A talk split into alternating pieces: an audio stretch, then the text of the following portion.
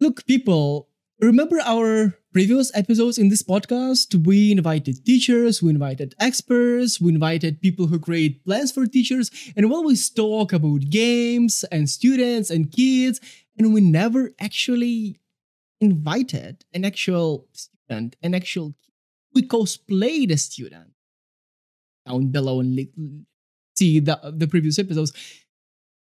Hey, we eventually managed it. We have Max, our main expert in this panel today, uh, to talk about games, about how cool it is, and uh, is that Max? How would you how would you how would you introduce to that to the audience? Why is he cool, mm. and is he? I'll introduce myself as a kids game expert. Yes. I play a lot of games usually, so um, I guess I could say that. Uh, Paul, we will give you a chance to, to introduce yourself in a second. But Lera, what are you doing on the stream? Oh, yeah. Hi, I'm Lera, just in case. I'm a producer, editor, and I do all the stuff and that nobody can manager, see. And you have the bachelor, bachelor degrees in uh, game dev. yeah, but that's not interesting. that's not interesting. Yeah, uh, my background is also in game development. Worked at Unity, worked at King, and I'm just like a techie person and helping out, like to juggle the streams. Rita, you who are you in game dev too? What do you do? Uh, what I do, I have a startup. Uh, I'm an I'm an actual entrepreneur. I'm currently working as a business development manager at Luden.io, and I'm really enjoying that. At this company, we're building educational games to spark curiosity in kids. That's our mission. That's in our DNA. That's why we are all here. That's impressive. Cool. Paul, and uh, um, I'm looking at your website, and uh, your background looks amazing. You do so many things. So, what is I know? How do you introduce yourself when people ask for a short intro? Uh, what do you say? I well, fundamentally, I'm a I'm a f- first and foremost. I I was a teacher for 20 years. Uh, I'm an educator, but I have done uh, for a good chunk of my career. I have spent time thinking about all the ways that games intersect with learning, how we can leverage games to improve learning. Um, uh, I've used commercial video games uh, in classes uh, to to engage students in really meaningful ways. Um, I've designed games uh, that uh, classes that run like games. So I'm I'm very interested in seeing how game mechanics can be used to change education. Um, and I write about the work that other people do with games in education. And and now I, I teach a class at the University of Toronto to young teachers to to help them think about how they can use games in their practice, both commercial video games, games that they make, and how they can improve uh, their classes by using game elements to make it more entertaining for their students. So it sounds to me that you don't even question if games are useful for education. In in no. all our previous episodes, this was like the question we we used to dance around. Like, are games useful? How to make games useful for education? And you even don't question that. So, what leads you to believe that games are actually useful in education? Yeah, so I, am a game fundamentalist. I don't I don't have any any crisis of faith when it comes to the use of games in education. Um, and I think it, the way that I, I, begin by answering that question is um, the way that nature teaches is through play you know the use of games in education is not something that we're inventing or it's not a novel idea. It actually goes to the fundamental way that even animals learn about how to uh, encounter their environment how to survive in the wild.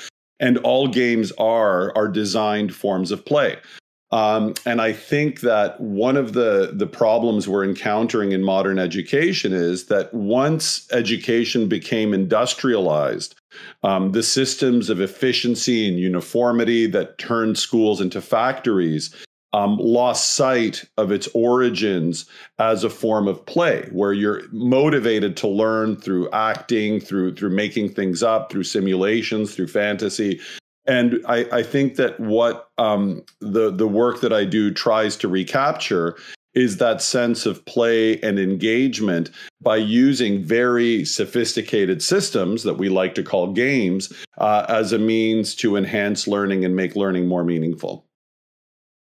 Paul, you're super cool. Yeah, you're like an expert, and uh, we really like to talk with experts about this. But the thing is, and I'm wondering so much, I want to ask from Max, what do you think personally about games in education? Because we're talking, this is all about for kids.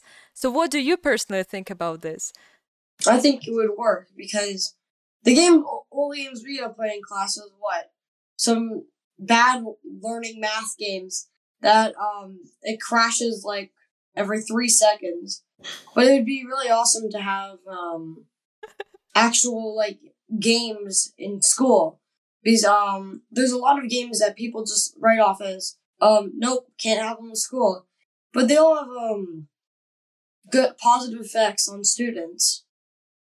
And we'd probably so, be playing them even um after school. So, what kind of game are you expecting, like, to be in school? What what, what kind of game do you want to see? Boring game, fun game. No, no, yeah, like how it's supposed to look like that you would look that you would like it, so it would not be like boring math game.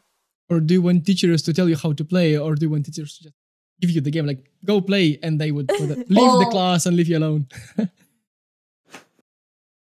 I think that um, what I would do is like in our old in my old school it was like this room with like a ton of Chromebooks, and then they would kind of leave us in there like the bad math games.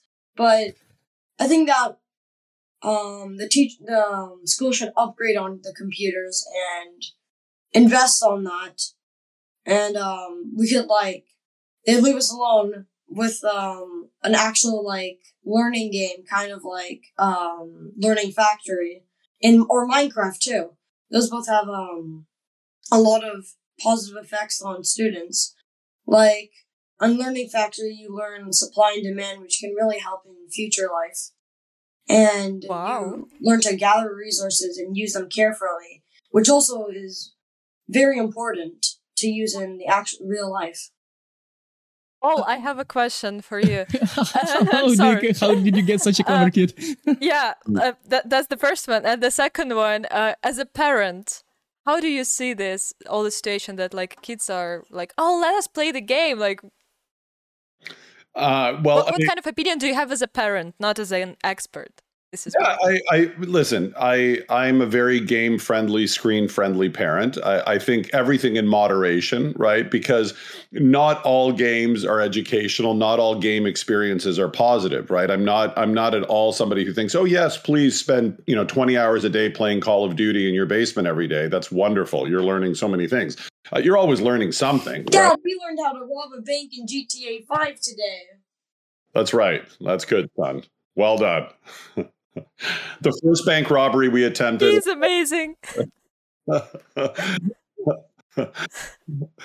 first bank robbery we attempted was a failure, so we practiced on GTA Five, and now we're much better at it. That's awesome.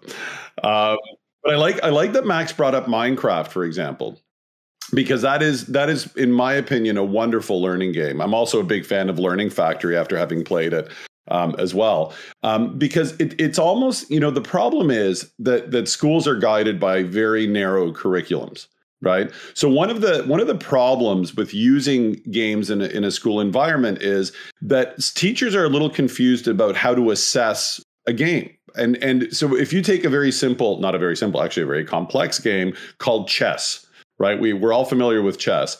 There's no doubt that chess has very positive cognitive benefits. That that that if you play chess your mind starts thinking strategically that you're forced to think several steps ahead. And these are transferable cognitive skills. What that means is that that uh, whatever you do in life benefits from thinking ahead. Uh, you, uh, logically sequencing material can be a very positive thing. The problem is how do you measure that if a teacher has a chess game in a classroom, how do you actually measure the cognitive benefits that they're getting? And it's a very difficult thing to do. So, because it's a difficult thing to do, it's typically not included as part of the curriculum. There's a bias in curriculum to produce activities and and um, assessments that are measurable. And this is where we get into more complications with games because when you have an incredible game, uh, a video game where there's so many different things that you're having to balance and learn, and resource management, and strategy, and tactics, and communication, and conflict resolution, all of those are very important life lessons that you're actually practicing in a very engaged way but because it doesn't fall into he can spell cat correctly rubric, it becomes a little bit difficult to fit these games into the curriculum in a very neat way. And maybe part of the problem is is instead of trying to fit games into the curriculum, maybe we should start developing curriculum around games. To start thinking about okay, instead of saying we're using a game for science, let's see this game and see oh there's some science that goes out of this and some language that goes out of this and some history that and and and having a multidisciplinary approach to education that is born of these experiential uh, experiences that you have during gameplay. But paul i'm listening to you and and i remember that you're teaching teachers and uh, to my mind your thoughts are may sound a bit heretical to the to the to the leaders of educational system like you're saying no people like you are all wrong mm-hmm. let's just like play good games and figure it all out uh, mm-hmm. instead of like adapting what i want to teach into the box that you provide mm-hmm. so what do the leaders think about your possibly heretical thoughts well it's really interesting because education suffers from a disease and the disease that, that that education suffers from, one of the many, to be honest with you, is that there's a lot of talk about how to make education better. You know, we embrace failure. We want multidisciplinary approaches. We want project based learning. But there's very little implementation of these ideas that are talked about. Uh, and and I find that that because the system is hardwired like a machine to operate a certain way, and people realize that the machine is flawed. Nobody, very few people would dispute that um, that education is broken. That we have that there are better ways to learn, better ways to organize our learning systems, but we just have not done that. So to answer your question, um, yes, school leaders, um, you know, they buy into the system that they're leading, and and and they're not necessarily always, you know, there's different types of school leaders, but they they have other things in mind. And the other problem is that there's a discourse that still plagues games that you know video games are are addictive and video games are a waste of time and video games are in opposition to homework and learning. And there's many people who don't know the game world who still buy into this this discourse that really is, is, you know there's some truth to all of that. I'm not saying all of that is a lie and people don't understand games but games are a very diverse ecology and and as a result there is a resistance uh, on many levels uh, to including more dynamic more innovative elements into education because we talk about there's a lot of talk in education about disruption and innovation but there's almost a licensed form of disruption which isn't disruption at all or there's a very licensed form of innovation, which isn't always very innovative. Um, but so to to further your thought, the great work that is going on in our space in, in the games and learning space is from very innovative educators who are pushing by creating models of how games might work in classrooms. And in the age of social media and blogging and YouTube, what's fantastic is that many of the teachers who are doing very exciting things with games in their classes can then share these models through networks. Um, and then eventually, what's going to happen? It, it's almost like the, the the school leaders are in a sandwich because the outside world, right, the world, the real world, is very amenable to the type of thinking and the type of attitudes that are born of using games for education. We live in a world that's increasingly resembling game like experiences because it's no longer centered around the factory, it's centered around the computer. I better stop because my son is yawning. Yeah. yeah. Uh, so, uh, yeah, that's why I want to jump in. So uh, we're all adults here and we're thinking, oh, we're supposed to change education in this way, in that way. But like, we're changing education for kids, like as Max. So I'm wondering about you, Max, again. Uh, how do you see the lesson with the game? Do you want that teacher would give you a game and leave you alone? Or do you want some engagement with teacher during the time? Or I think I think at first the teacher can't really leave us alone. Like at the beginning of the year, the teacher kind of be there monitoring our screens because like the teacher needs trust. Like we can't just be left in the room with like video games. Like that never ends up well. Uh huh. what what can go wrong? What can go wrong Yeah, if leave? what can go wrong? Yeah. The next time, like the next day, um, all the students are dressed up as um burglars. Well, why is you." it bad? That's fine. Why fine. is it bad? Yes, like that's I mean But like the question is again, uh, so look, if for example, uh, there is a game and teacher is still explaining you something or asking you questions, will it annoy you, or you'll be like uh, just playing and don't pay attention what teacher is saying, or would you listen to the teacher? or like if teacher brings you a workbook and says, look, like fill in the workbook around the game and then at the end of the class yeah, we can how play would the you feel? Like, w- would you like it? Would you like? Ew. Um, oh, I think it'd be fine because in the long run, learning all of this stuff is really useful. Like, um, if I don't learn this kind of stuff, well, um, life won't be that easy. It'll be pretty difficult. So I'll have to um, learn everything I can while I while I'm still young. Oh my god, you're so smart. Well, I mean, I, I, like Max leaves me speechless all the time. So um, He's I'm very smart speechless. kid. Uh, I, I, I mean, I don't know. Let's talk about GTA 5 just just because like that's that's something I still have in my head. the only thing that doesn't uh, that's still left there after after um, I listened to Max and like, oh boy, I believe in the future. if, if this is the future, I, I want to say it. But um, a few minutes ago, Paul and Max, you mentioned GTA 5 that you played, and then no, I don't play it. E- okay, then the question about uh, then you want to mention that it's PEGI PEGI 18, I think. Yes, Yeah, Oh. that's GTA 5 is Yeah. PEGI 18. Ma- Max is only joking about playing. He plays a he's played a, a kind of a junior version of GTA 5 on Roblox called Mad City. Um, because Yeah, Roblox, like that. yeah, Roblox is it is that that's what it's called, right? Max Mad City. Yeah, Yes. yeah. it's like Mad City something. My friend Um, really likes it. And I I actually did my doctoral work on GTA 5.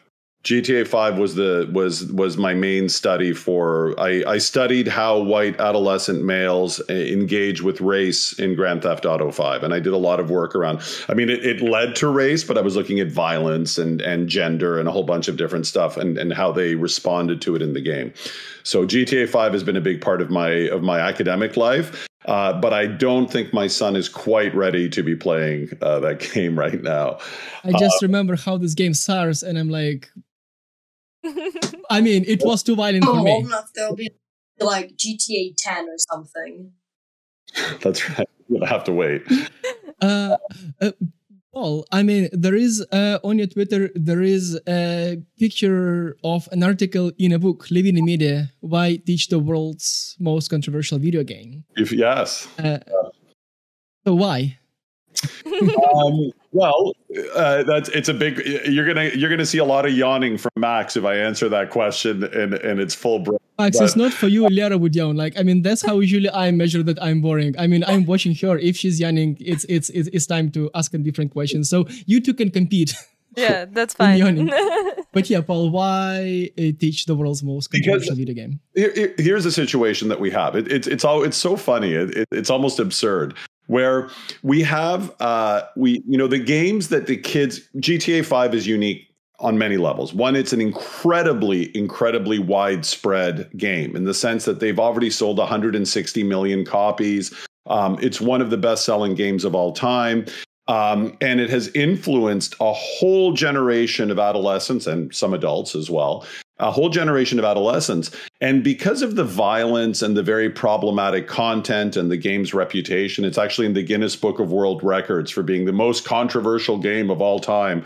Um, and and that schools push it away. It's like the last thing they want anything to do with is Grand Theft Auto 5.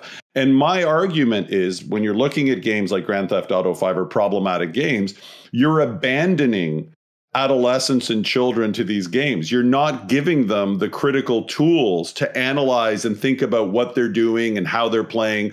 So my argument and and my my work is basically, you know, I, I, do a lot of work in media studies, which is media literacy, having people think about the media they consume, which I think is an essential life skill.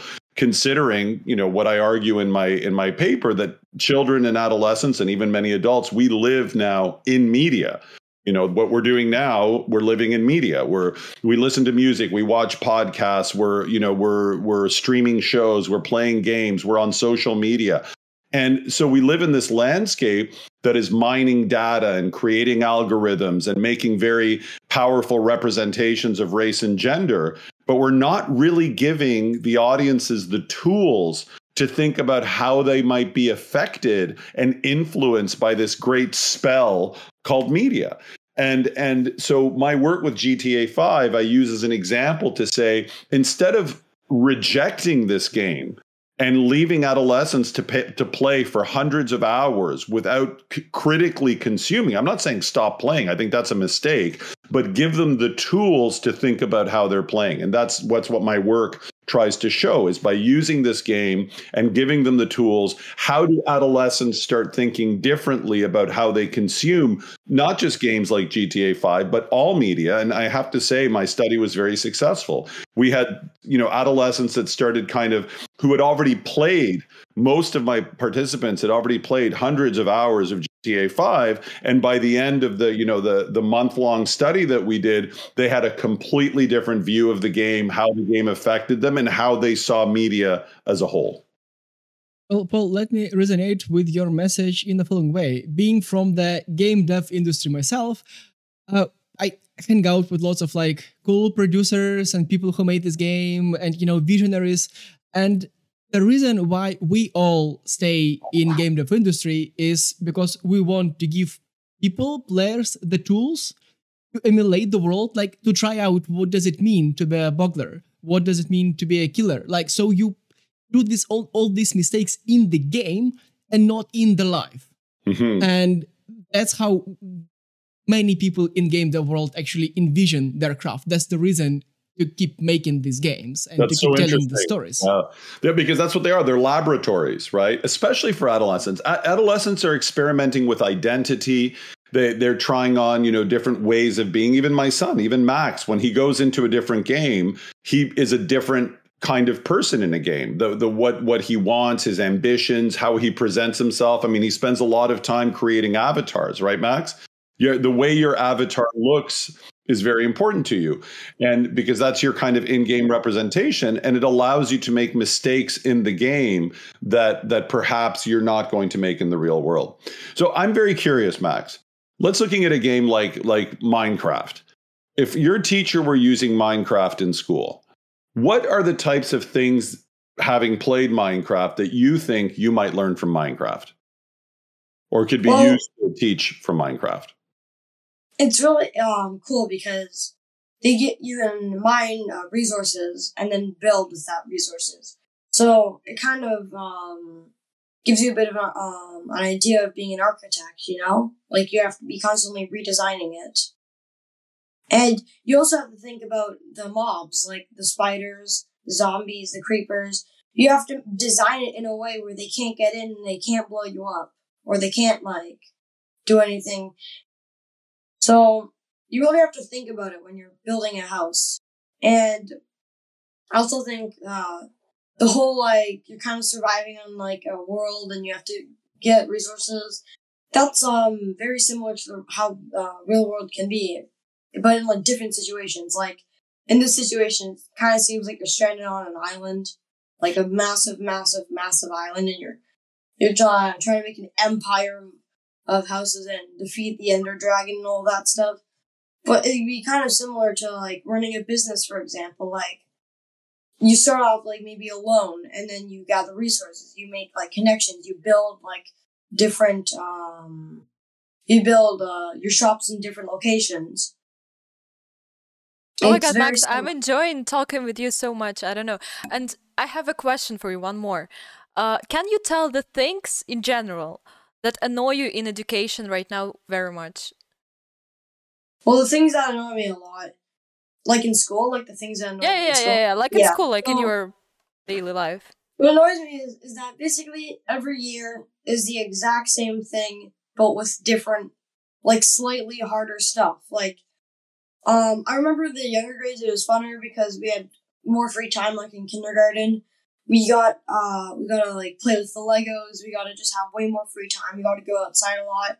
But now in the later grades, like grade four, grade five, like, and beyond, like all that stuff, that's really difficult. Like, you find that um it's just the same thing and it gets so like outrageous like um one of the teachers i used used like an old textbook in like 1990s or 80s or something and like it's that was at still the time where like uh pluto was still considered a planet so I, it was like extremely outdated so And I can imagine half of our audience like, what? Pluto is not a planet? And like start Googling that. yeah I know. yes. and like it's just the same textbook. Like we have the um, the grade uh Graveside um textbook, and then I then uh we went into a grade six classroom, and it's the same textbook. They're just using different things in the textbook, but they're all similar. Like they don't really add anything new. It's just the same thing over and over again. Like they don't try to um, take risks and add games, for example. They don't take risks and then like try new textbooks that are not outdated. oh my god, that's so sad. Well, Lera, that was your life too. yes, I know, I know. You're fresh from the university you too, can never go back, Lera. Uh, thanks God. uh, she she she actually switched several educational systems, like three different in three different parts of the world, and she in each system like you suffered a lot. So like there is no sys- single system that that is good. yes. But like probably the Korean one was the hardest. In you. yes. Yeah. So that's for another episode though. I mean, we still have a few minutes and I I I mean, I feel like we can chat for hours with with like in this group, but I'm mostly inclined to talk about Gone Home or we can talk about learning factory experience. Like Let's Rita. talk about learning factory experience. And Rita, if you have some questions, I think it's right time to ask from Max and from Paul. now or Really? never. Now or never, yeah. now, no, I wanted actually to like leave it to the uh, till the end as a close up. So if you, It is if you the don't it is close up.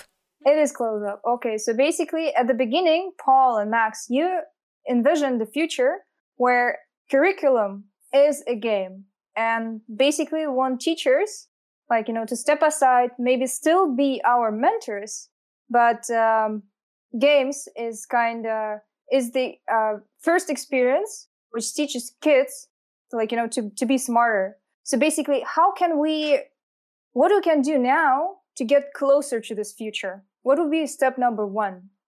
Hmm I think step number one is um make the learning factors of like learning factory more apparent. Like I know like it's so obviously there, but some people they just can't see how much of a learning experience it is. Even though it's called learning factory. Like some people are like, What? This is just getting resources and spending them well. What is this? We're not learning anything. But they don't actually see it. So um it really have like uh, quick tips on like stuff like uh building resources and stuff and i also think that the supply and demand was a great idea and you should probably go farther with that because um there should be like an icon under the game saying like supply or uh, like um saying demand or something Mhm. and like you but usually the demand stuff is more expensive than the other stuff you know And I'm listening to what Max is saying, and I remember Lera playing this game. And Lera, you str- you struggled with exactly the same thing that Max is outlining right now. Yes, yes, exactly. it's just so fun that you're so aligned. So paul, I'm not that much older, so you know. so paul what do you think like what what what can we do now to get closer to such future Yeah, I think what Max said was excellent. I, I really that to make the learning more apparent because we have to convince teachers that the, the of the value of it and and the, the like as I suggested earlier, the fundamental system is or the fundamental problem is that the way that the learning system as a whole is structured is not receptive to a much more dynamic and relevant way of learning. I mean, there's no doubt in my mind, you know, a game like Learning Factory, I think is phenomenal for for uh, the opportunities that it has to teach about very important and realistic ways to think about the world. And not just it's really funny, it's really interesting, but there's there's a there's an there's a hidden opportunity with a game like Learning Factory because what you're buying into is an economic system right? Where you're finding resources, processing resources, and developing an economy around those resources. But it's also an opportunity for students not to just think about how the economic system in the game is reflective of one of the dominant economic systems of the world, but you could also have them think about what other ways can economic systems work, right? Like, what are the alternative economic systems? So you can use it as a learning artifact to not just think about what you're actually learning in the game, but as an opportunity to reflect on other ways, other systems, using that as a, as a means. But I think that Max is right in saying that to make the learning apparent, um, then then educators become more aware of how they can use it. And when you use games um, for learning, typically, the way that you meet your learning objectives is through what's called context the activities that you structure around the game. Because you know if if if max were to sit down and play learning factory for 3 hours he could have a lot of fun because it's a very fun game. It's a it's a fun tycoony sort of simulation game. Um, but he may not stop to think about how what he's doing connects to the real world or what supply and demand is and how that that's an economic principle that's at the basis of you know of most capitalist societies um, but when you stop the game, you know, if dad is sitting on the couch beside him watching and saying, Hey, Max, you know, what do you think? How does this relate to, you know, to the way that we buy things and, and how prices are, are, are set at, you know, at stores and on Amazon? Um, and at that point, what we make him do as an adult or as a teacher is make him think about how what he's doing connects to the real world. Um, and what Learning Factory is, and this is really important, uh, and one of the most important reasons why you'd want to use games for education is that it's a simulation. And the best way to learn is by doing. We all know that. I mean, I could sit there uh, uh, and and talk about programming as an abstract concept. Like this is how you code, and this is how you program. And you're sitting on your chair, and you're like, I don't really understand anything this guy's talking about. But then when you sit down and you start coding and making mistakes and doing all that stuff, you start internalizing coding. Um, unfortunately, sadly, most of education is taught in the abstract.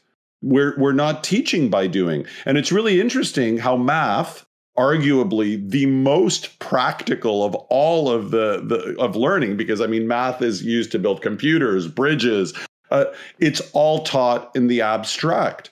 You, you don't actually you know build a rocket ship using math to understand. So kids are learning all these complicated formulas but they're not really sure why. And it's only when they start university and they take engineering that all of a sudden oh that's why i have to learn a quadratic equation or that's why i had to learn functions and relations. And and so the beautiful thing about a game like learning factory or any simulation is it allows students to learn by doing, by learning in situ. And it's not only more meaningful, it's more engaging, but they internalize the information much more deeply. But Paul, there is like a, a, a book that you might know called Teacher Pioneers. And you have an article there, and where you brought Gone Home game to the English class. It's mm-hmm. not a math class; it's an mm-hmm. English class. Mm-hmm. Can you share a bit more about this experience and uh, how yeah. games in non-tech education may work and what you can uh, do about it? Absolutely. Um, so, so it's really funny. We have uh, in it, we have something called English. I, I imagine in Russia. Do you call it Russian or do you call it Russian literature? Like, where would you study I don't know, uh, Lermontov or we have Russian language, Russian literature. It's like two different. Two different things. Okay, so Russia, we have it's all in in North America. It's compressed into one, and it's called English in English. And what English is, on the surface, traditional English is that we study poetry and books and learn how to write essays.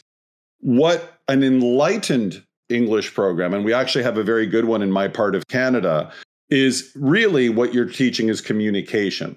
Right? That's the fundamental thing that you're teaching. You're teaching kids how to listen, how to speak, how to write, how to read, and how to analyze media. If you're you're really far ahead if you're including media in the program. But we still call it English, right? It's it's like a it's like an artifact of the past. So one of the things that happens in English classes is that many teachers continue to teach English the way that it was taught 30 or 40 years ago with poetry and books. And unfortunately, the reality is nobody reads the books. You have a, a class of 30 students 25 of them are using the internet to find out what's going on in the story in very quick summaries. The teacher knows this. They pretend that they think the, the, the, books are actually being read. They do all assignments, and this is what I call the theater of English, where everybody performs this this act of reading, um, but nobody's actually reading. They're all reading summaries on the internet or finding out from their friends. And then there's the four or five students who are actually reading the books, and God bless them, right? But um, but the thing about Gone Home, using a game like Gone Home, it's a beautiful, rich narrative game that that has all of the features of the kinds of things that you would want to teach in a story or in a play um, except for it's not written entirely in words. It's a multimedia, visual, auditory experience.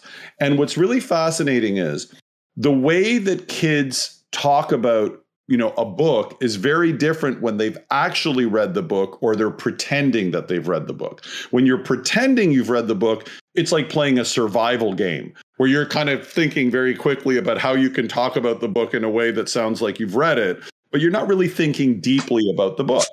So the magic about using a game like Gone Home is that everybody read the book. Everybody played the game. They loved it. It was a two or three hour experience. They they explored the home. They found out all these family secrets. They they they learned about these very rich and deep characters so then when we talk about it, when they write about it, they're writing about something that is meaningful to them. They're writing about something that affected them emotionally and intellectually. And the level at which that they describe this is completely different. And what it is, it's it's not let's stop reading and play video games. That's not what I'm saying here is, but let's include video games especially, for example, in English class, very rich narrative video games as part of the storytelling experience in the 21st century because every generation tells stories in different ways. Our ancestors told stories orally around the campfire. You know, there, there were there we, we then started telling stories by reading books collectively. Then we started reading books individually. Then we started watching movies. And now we're playing games. And and the the, the this is the evolution of storytelling. And to ignore these very powerful ways that stories are being told in the 21st century is completely missing the point. you know, we're we're not living in the real world at that. So uh, my my use of Gone of how you can really connect with kids in a way that's meaningful to them uh, by using storytelling experiences that actually relate to the way that they like to consume stories. Max, can you relate to all these huge yeah. Anyhow? I can actually. But I was gonna say that um, schools they know the um, the learning properties of some of these games, but they're not. They feel like they're not ready yet. They're trying to reject them. Like for example, some schools are now taking in Minecraft and making like Minecraft clubs and stuff. But a Minecraft club isn't the same as learning with Minecraft, you know? But there's even though they say like schools are like bragging to other schools like, "Hey, we got a Minecraft club. Where your where your Minecraft clubs at?" But it's not really helping them. Eh, like it's not learning with games. That's them playing games at school, just like playing them, and not really thinking about how they can be useful. But they they think that they're just they're being like cool and they're accepting games by making like clubs for them but that's like not accepting them. It's still rejecting games by making those things. They have to actually like incorporate it with uh, math and stuff and social studies and stuff, like all that, and history. But they're not doing it. They're rejecting it, and like we have to, um, they have to get with the times and not reject it before anything can happen. I only want to say that this wasn't scripted. We have met Max like 40 minutes ago. like he doesn't he doesn't have a script. He's not reading. He's true. And also, I mean, uh, w- one more thing. So on last on, thing, we should wrap up already. Yeah, we should. But look, on Paul's bio in Twitter, the first the, the first word, like how Paul is presenting himself in Twitter, is like dad. And now I can totally understand why. Like first dad, and then indicator, game designer, writer, and like Oh, yeah, it kind of works. That's It so kind of nice. works. That's so cute. Another problem that I think we have right now is I have zero ideas how we are gonna compress this 15 I minutes will into not. 20. That's why I'm saying uh, that we should wrap up because Yeah. Then wrap it up. We can, wrap it we can do two episodes actually. uh no, this Oh. will not work. She's the producer. yeah, thank you very much. Oh my god, Max, you're amazing. You're so smart. I'm like I'm impressed. I'm impressed. And thank you, Paul. Thank you. And Paul, you're also amazing as a dad, as an expert, as an educator. that that was really cool and interesting to listen to all of you. Yes. Awesome. Yeah, thank you Thank very, you, very and much. goodbye. It was a real you. pleasure. Thank you for uh, inviting us to the podcast. We had a really fun time. For waking up Bye. Bye.